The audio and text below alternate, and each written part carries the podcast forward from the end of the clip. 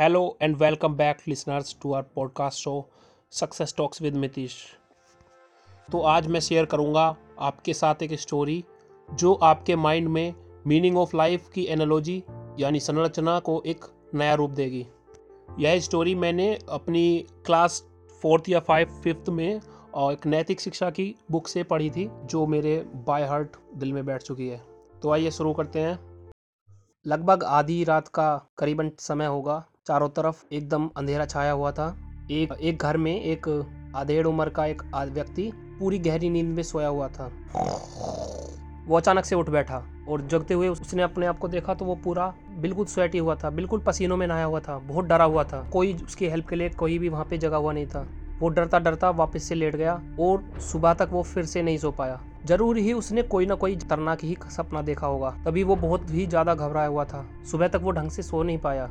Next day सुबह हुई, उसने काफ़ी लोगों से बातचीत करी। कुछ बातचीतें करने के बाद सबने कहा, तुम बेकार में ही वहम कर रहे हो। ये सिर्फ़ एक सपना है और तुम इसे भूल जाओ। तो काफ़ी लोगों से मिलने के बाद एक कुछ समझदार से इंसान थे तो उन्होंने बोला कि आप एक काम कीजिए, किसी ज्योतिष के पास जाइए एस्ट्रोलॉजर के पास, और उनसे अपना वो बताइए। वो आपको बताएँगे कि क्या एनोलॉजी है और क्या आपने सपने में देखा है। आपका वहम भी मिट जाएगा।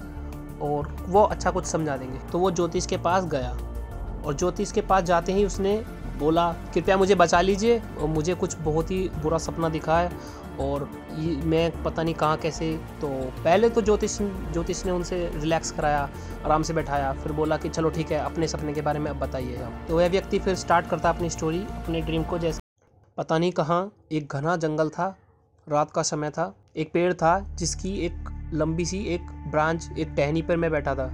उस ब्रांच, उस टहनी के एंड पर जहाँ से वो पेड़ में अटैच थी ना, वहाँ पे एक काले और एक सफ़ेद रंग के दो चूहे थे, जो लगातार कंटिन्यूसली उसे कुतरे जा रहे थे, छोटा करते जा रहे थे।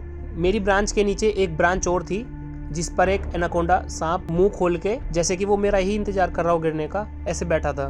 पेड़ के नीचे एक चार से पाँच दिन का एक भूखा शेर जैसे ही मेरा ही वेट कर रहा हो वहाँ पे खड़ा था। मेरे आगे कुछ शहद की बूंदें ऊपर से गिर रही थी और वो एक मधुमक्खी के छत्ते से गिर रही थी, जो कुछ ही ऊंचाई पर मेरे आगे था। तो कृपया मुझे बताइए कि ये क्या तात्पर्य था इस सब का?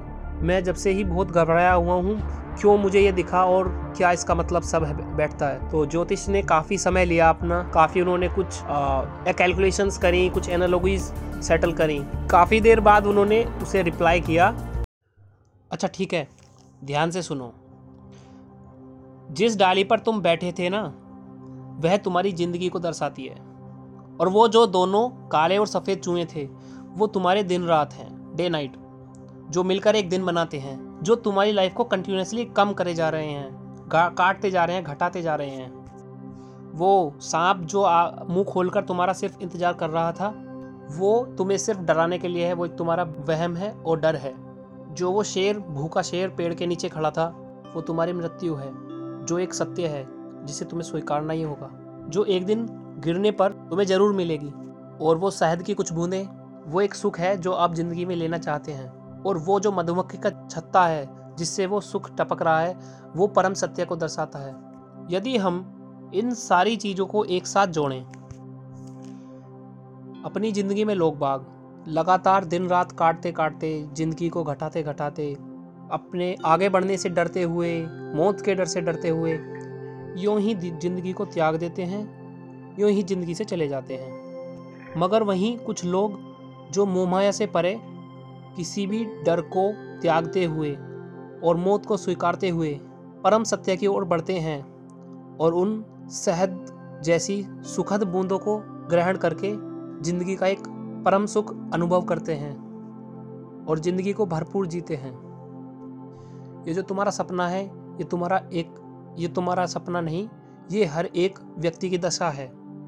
जब सबको पता है कि एक ना एक दिन गिरना है और दिन रात गुजरते जा रहे हैं, एक ना एक दिन गिरना है, मृत्यु को स्वीकार करना है तो क्यों डरना? उस परम सुख की तरफ़ बढ़ें और ज़िंदगी में नेक काम करें। यही है ज़िंदगी का परम सत्य है। यही है ज़िंदगी का असली मतलब। सो तो थैंक यू कैसी लगी आपको स्टोरी बताएँ कमेंट में बताएँ रिप्लाई करें शेयर करें एंड अपने channel success talks with Mitish को फॉलो करें। बाय जय हिंद